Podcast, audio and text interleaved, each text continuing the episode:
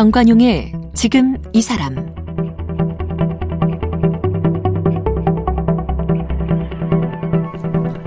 여러분 안녕하십니까 정관용입니다.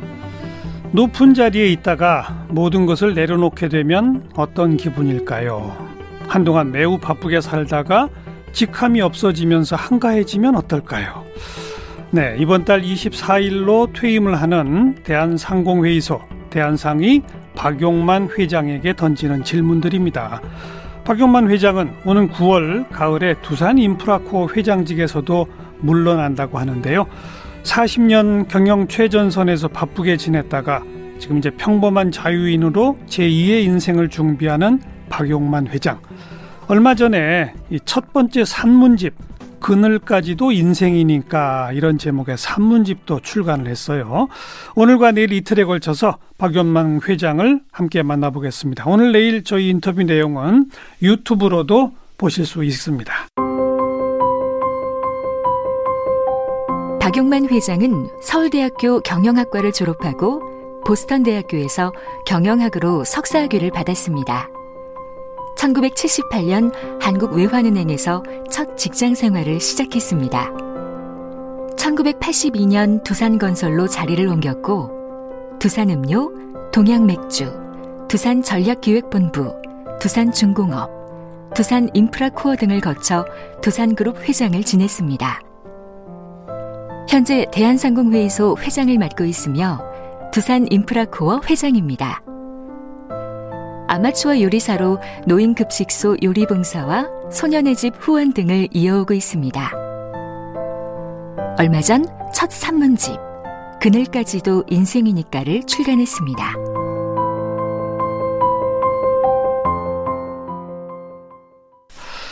박용만 회장님 어서 오십시오. 예, 안녕하십니까. 음, 24일이 퇴임이죠? 대한상이. 네, 그렇습니다. 대한상이 회장을 몇 년 하셨죠? 아, 24일에 퇴임하면 7년 8개월 동안 했습니다. 임기가 몇 년이에요, 이게? 원래는 임기가 3년이죠. 그러면- 3년인데 전임 회장님께서 중간에 그만두셔서 제가 그 보궐 임기를 하고 네. 그리고 법에 정해진 대로 본 임기를 한 번 연임해서 두 번 했습니다. 어. 그러니까 두번 반의 임기를 한 셈이죠. 그렇죠. 예. 제일 오래 하신 거 아닌가요? 아닙니다. 훨씬 더, 더 하신 분들도 계십니다. 그래요. 근데 근년에 와서 그 임기 제한이 법에 들어갔습니다. 상공회의소 법에. 네. 네. 그래서 그 후에는 그 임기 제한이 생긴 다음에는 아마 제가 제일 오래 했을 것 같습니다. 음, 예. 이제 후임 최태원 회장 하기로 네. 했고, 네. 네. 대한상인은 우리나라 대기업, 중소기업, 뭐 중견기업 할 것 없이 전부 다를 대표하는 거죠? 예, 그렇습니다. 주된 역할이 뭡니까? 아, 주된 역할은 상공회의소 법에 보면 음. 제일 앞에 나와 있는 그 문구가 상공인의 경제적 사회적 지위를 높임으로써 국가 경제 발전에 이바지한다라고 돼 있습니다. 네, 네. 예, 사회적 경제적 지위를 높이는 데에는 여러 가지 활동이 따를 수밖에 없죠. 경제적 지위를 높이는 것은 사업이 잘 되도록 해야 되니까 음.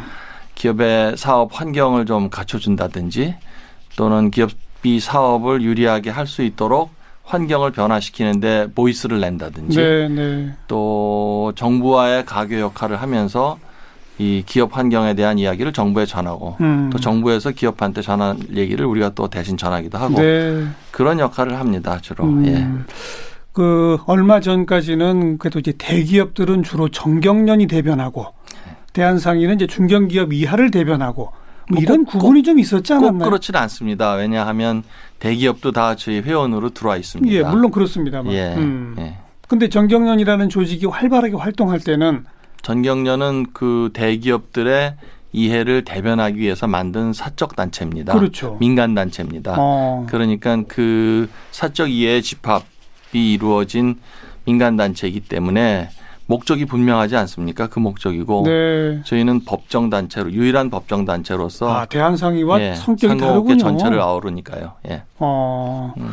일이 좀 많아지시지 않았어요? 그 중간에 왜 정경련 기능이 아주 대폭 음. 줄어들지 않았습니까? 그렇게 많아지지는 않았습니다. 그래요? 네, 그렇게 어. 많아지지는 않았고요. 그 회장의 스타일에 따라서 조금 일들이 바뀌긴 하죠. 본인께서는 저, 제 회장- 경우에는 예. 저보다 저를 보자 하던 그 조사 부서가 좀 일이 대단히 많았었습니다. 어. 예. 왜냐하면 저희는 그 특정 집단을 대변하는 법정 단체가 아니었기 때문에 이 한마디의 보이스를 내더라도 그것이 치우치지 않고 옳은 이야기를 해야 된다는 그 중압감이 상당히 있습니다. 네. 그러다 보니까 매 사안마다 조사 부서를 통해서 팩트를 확인하고 음. 사례를 연구하고 하는 부담이 굉장히 많았습니다. 그러다 보니까 조사 부서가 굉장히 바빴죠. 충분한 자료와 근거를 가지고 예. 사회의 목소리를 내려고 했다. 예. 아, 본인 임기 7년 8개월 동안 스스로 생각할 때, 아, 이건 좀 보람 있다 싶은 건 뭘 꼽으실 수 있겠어요?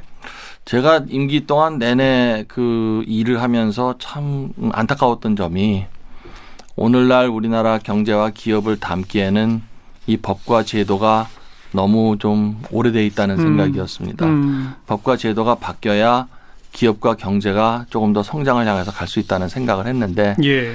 그것이 그다지 용이하지 않았습니다.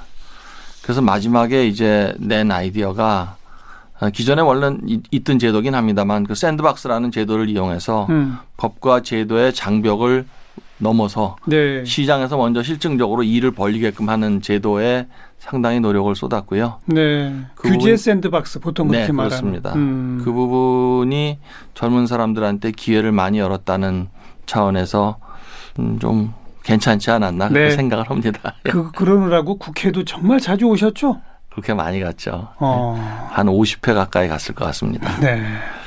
심한 날은 의원회관 그 빌딩 안에서 7km를 걸은 날도 있었습니다.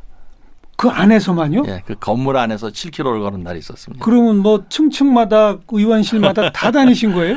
관계된 소위에 속한 의원님들을 찾아뵙고 어. 호소하고 다니다 보니까 어. 그런 날도 있었죠. 네. 예. 보통 재벌 회장은 본인이 직접 안 다니고 밑에 사람들 시키는 거 아닙니까? 이거는 공적인 단체의 일이고 제가 그 단체를 대표하기 때문에 제가 가야죠. 예. 음, 고생 많이 하셨고 퇴임한다고 하니까 뭐 시원섭섭하세요 어떠세요? 대한상이 글쎄요, 시원하지도 않고 섭섭하지도 않은데요. 그래요? 예, 한편에서는 그 부담을 좀 내려놓는다는 점에서는 좀 홀가분해지는 음, 건 있고요. 또 섭섭할 거는 사실 그다지 없습니다. 제가 가지고 있는 능력에 비해서는 충분히 노력했었고 네. 뭐 더 이상 안 되는 건 제가 능력이 모자랐다고 생각하기 때문에 괜찮은 것 같습니다. 음. 그런데 예. 예. 올 9월이 되면 두산 인프라코 회장직도 내려놓으신다고요? 예, 그럴 예정입니다. 어, 그럼 이제 재계에서 은퇴십니까? 글쎄 은퇴의 의미가 뭔지는 모르겠는데요. 예. 경영 일선의 실무에선 떠난다는 얘기로 받아주시면 되겠습니다. 어, 예. 아직 충분히 일하실 연세 아니신가요?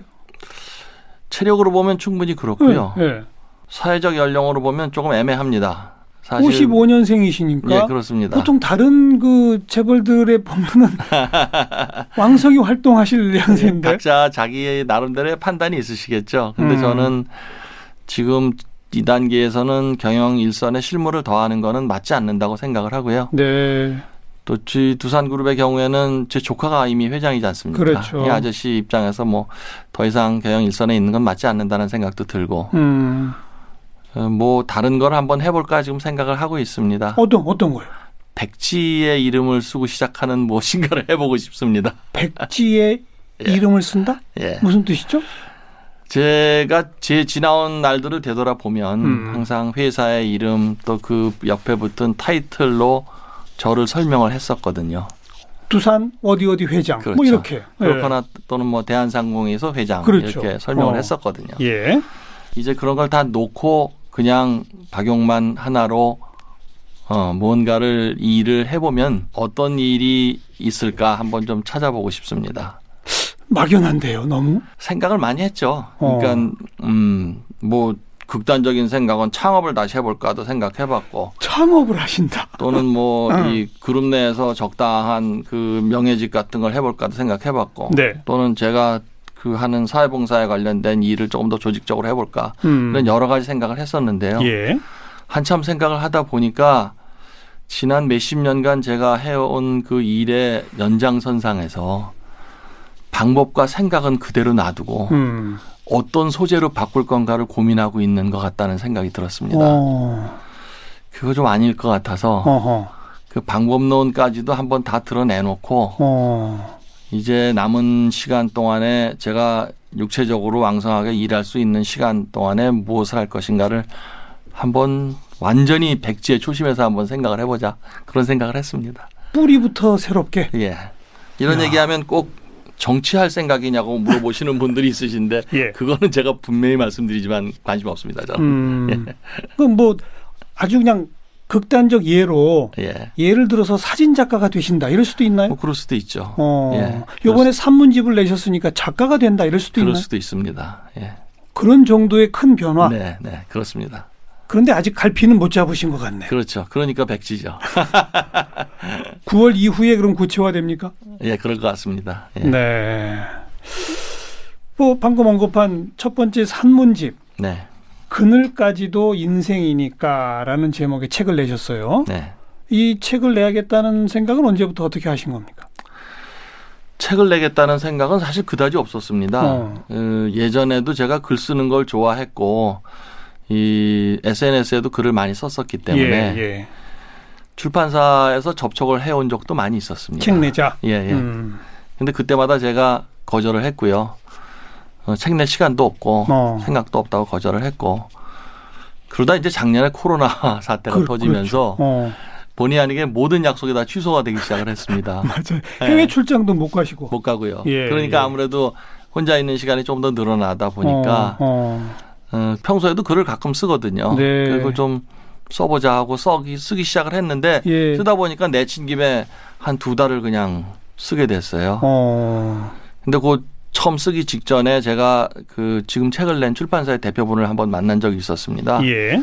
그때 제가 만나서 제가 써놨던 글 몇 가지를 이렇게 보여드렸어요. 음. 그랬더니 한번 쭉 써보시라고. 그냥 써보시라고. 네, 쭉 써보면 책이 될지 안 될지, 책이 내고 싶을지 안 내고 싶을지 생각이 정리가 되실 거라고 네. 저한테 그렇게 말씀을 주시더라고요. 네. 그래서 그 생각, 그 얘기도 생각나고 해서 한 두 달 동안 그냥 썼습니다. 음. 쓰고 났더니 쓴 게 아깝지 않습니까 또. 그러니까 책을 내는. 그래서 결국은 네. 책이 됐습니다. 책 후기 쪽을 제가 보니까 네. 보통 재벌 회장들한테는 출판사에서 아니 그냥 저희한테 녹음기 켜놓고 몇 시간만 얘기해 주시면 저희가 네. 책 대신 써드릴게요라든지 예. 아니면 자서전을 쓰세요. 예. 자서전을 그런 식으로 녹음만 몇 시간 하세요. 예. 이런 이러는데 예. 박영만 회장의 책은 제가 보니 일반적인 산문집보다도 두께가 거의 두 배가 되고요. 예. 한편 한 편 꼬박꼬박 본인이 이 육필로 쓰신 그런 산문들로 꽉 차 있더라고요. 네. 그렇습니다. 제가 아직 자서전을 쓸 나이는 아닌 것 같습니다. 음.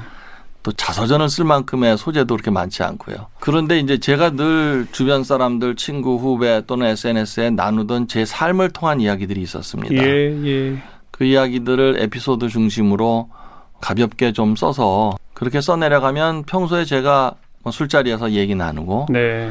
또 친구들과 앉아서 후배들과 앉아서 이야기 나누면서 즐거워했던 그 장면이 생각이 나면서 음. 그걸 책으로 엮어야 되겠다라는 생각을 했습니다. 네. 그 정도입니다. 네. 과거에도 출판사에서 와서 저한테 심지어 이런 경우도 있었습니다. 한 뭐 서너 시간씩 세 번만 시간을 내주시면 음.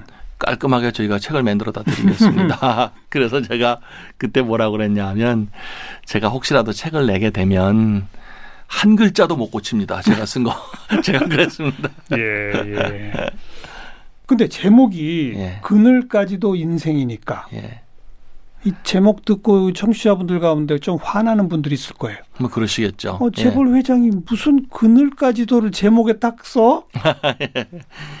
이 사회에서 저 같은 사람을 바라보는 그 생각이나 눈이 어떠시다는 걸 제가 잘 알고 있습니다. 음.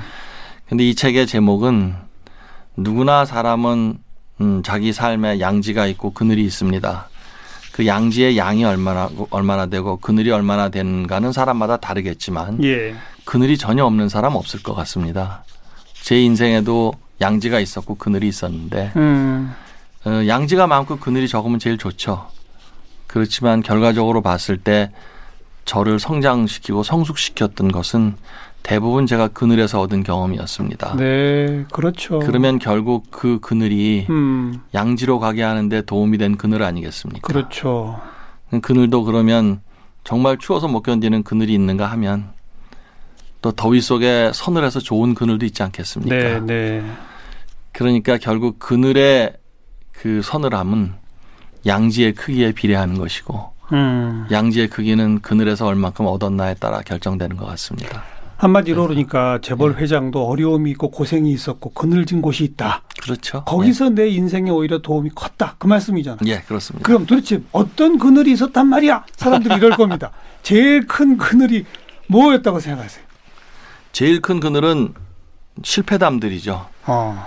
제가 어, 겪은 실패를 통해서 얻었던 교훈들이 제일 큰 그늘에서 어. 얻은 교훈들이고요. 사업하다가 실패한 그, 투자 잘못하고 뭐 이런 제가 이런저런 결정하고 했던 일들로부터 실패가 나왔고 네, 네. 그 실패를 통해서 제가 얻은 레슨들이 많이 있었고요. 음.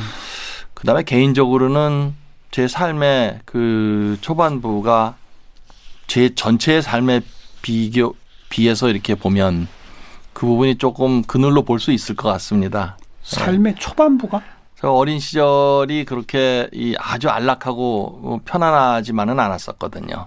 왜요? 재벌 회장의 아들이었는데.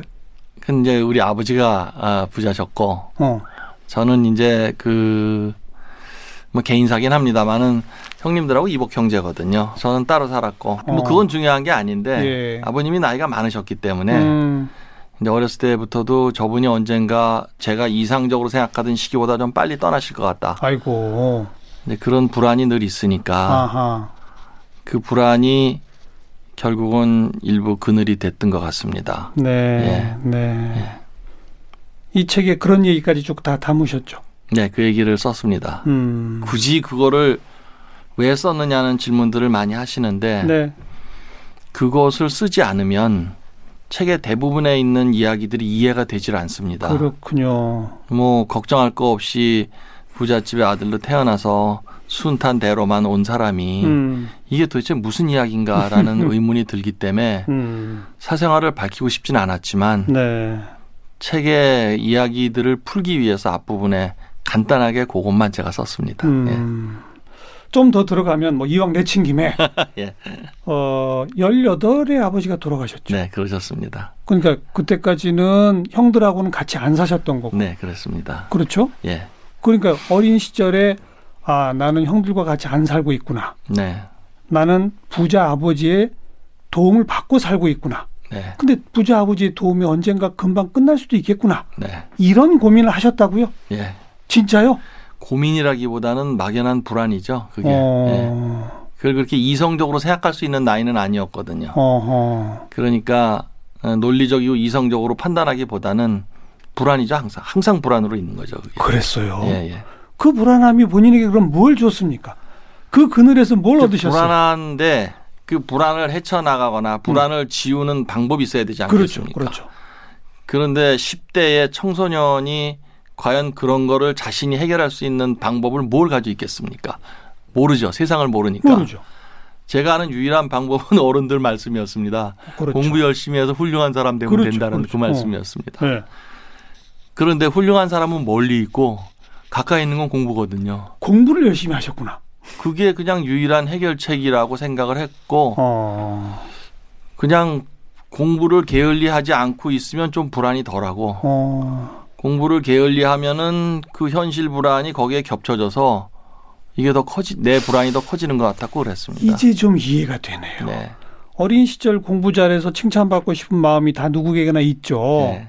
그런데 박 회장께서는 그게 공부 제대로 못하면 불안이 엄습하는군요. 그 불안이 이야. 결국 전체가 제 책임이 되지 않겠습니까? 어. 그러니- 아버님이 엄하셨어요? 예, 대단히 엄하셨죠. 대단히. 예, 대단히 엄하셨습니다. 평생 동안 잘하면 가만히 계시고 잘못하면 불어령이 떨어지는 그런 분이셨고요. 어. 어, 이 일체의 내 몸에 걸치는 그 어린 나이에 제 몸에 걸치는 모든 것이 조금이라도 이렇게 호화스러우면 불호령을 내리셨거든요. 커. 예를 들면은 중학교 처음 들어가서 이제 교복이라는 걸 받아왔더니 네.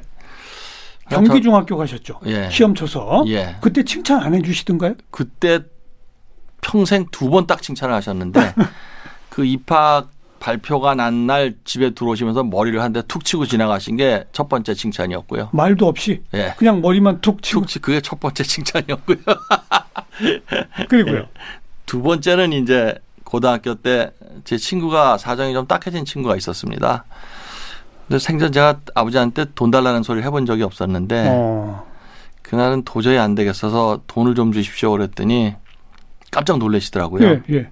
뭐하게 딱 그러시더라고요. 음. 그래서 음, 이만저만해서 제가 좀 돈을 주셨으면 좋겠다 그랬더니 어려워진 친구 도와주려고. 예, 어. 그랬더니 그때 평생 처음이자 마지막으로 이 언어를 통한 칭찬을 해주셨습니다. 어, 뭐라고요? 어려운 친구를 돕는 건 좋은 일이다 이렇게 딱그 어. 그 한마디 하셨습니다. 예.